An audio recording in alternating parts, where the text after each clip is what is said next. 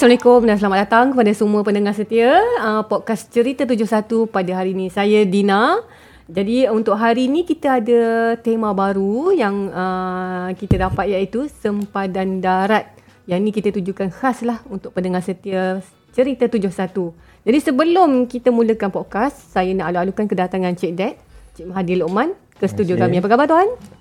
Khabar baik, Alhamdulillah. Alhamdulillah, diharapkan Tuhan sihat untuk sesi perkongsian kita pada hari ini. Jadi, uh, Cik Dad, uh, kita nak tanya sikit lah berkenaan dengan sempadan darat ni. Saya tak pernah dengar dengar sempadan darat ni. Yang saya pernah dengar sempadan saja. Okay. Jadi, untuk hari ini uh, kami nak dapatlah quick overview yang boleh beri pemahaman kepada orang awam berkenaan tajuk kita pada hari ini. Dipersilakan Tuan. Okey, terima kasih Dina. Wah, sebenarnya dah lama tak panggil saya Cik Dad ni. Biasa panggil Mahdi je. Okay, tapi tak apa. So, yang hari ni Dina nak tanya berkenaan dengan sepadan eh. Sepadan. Okey, secara sepadan darat. Sepadan darat. Okey, sebab uh, itu yang saya nak tanya tadi awal-awal. Kalau cerita sepadan ni bendanya adalah perkaranya adalah luas, subjeknya adalah besar dan uh, di pihak saya ni saya hanya dapat bercakap berkenaan dengan sepadan darat saja. Uh, dan sepadan maritim ni ada pakar-pakar lain. Uh, saya pun tak berapa nak pakar tapi kita cuba berkongsi lah. Alright, uh, secara apa nama dasarnya uh, sepadan ni kalau kita ambil daripada uh, dasar keselamatan negara 2021 hingga 2025 uh, uh, antara nilai teras uh, keselamatan negara uh, nilai teras yang pertama iaitu kedaulatan dan keutuhan wilayah ini adalah nilai teras yang pertama yang yang sebenarnya memfokuskan kepada sempadan.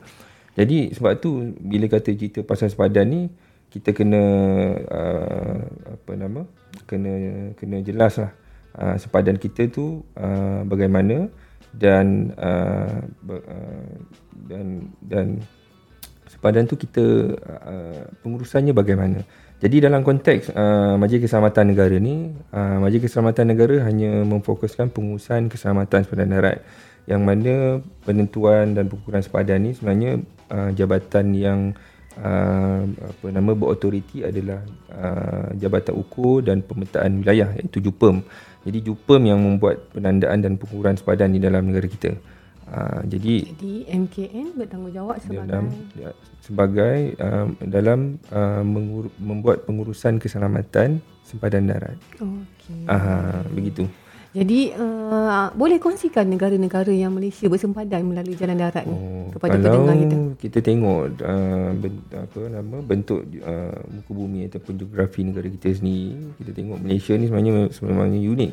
Sebab apa negara kita terpisah uh, melalui dua uh, apa nama uh, terpisah lah melalui uh, laut.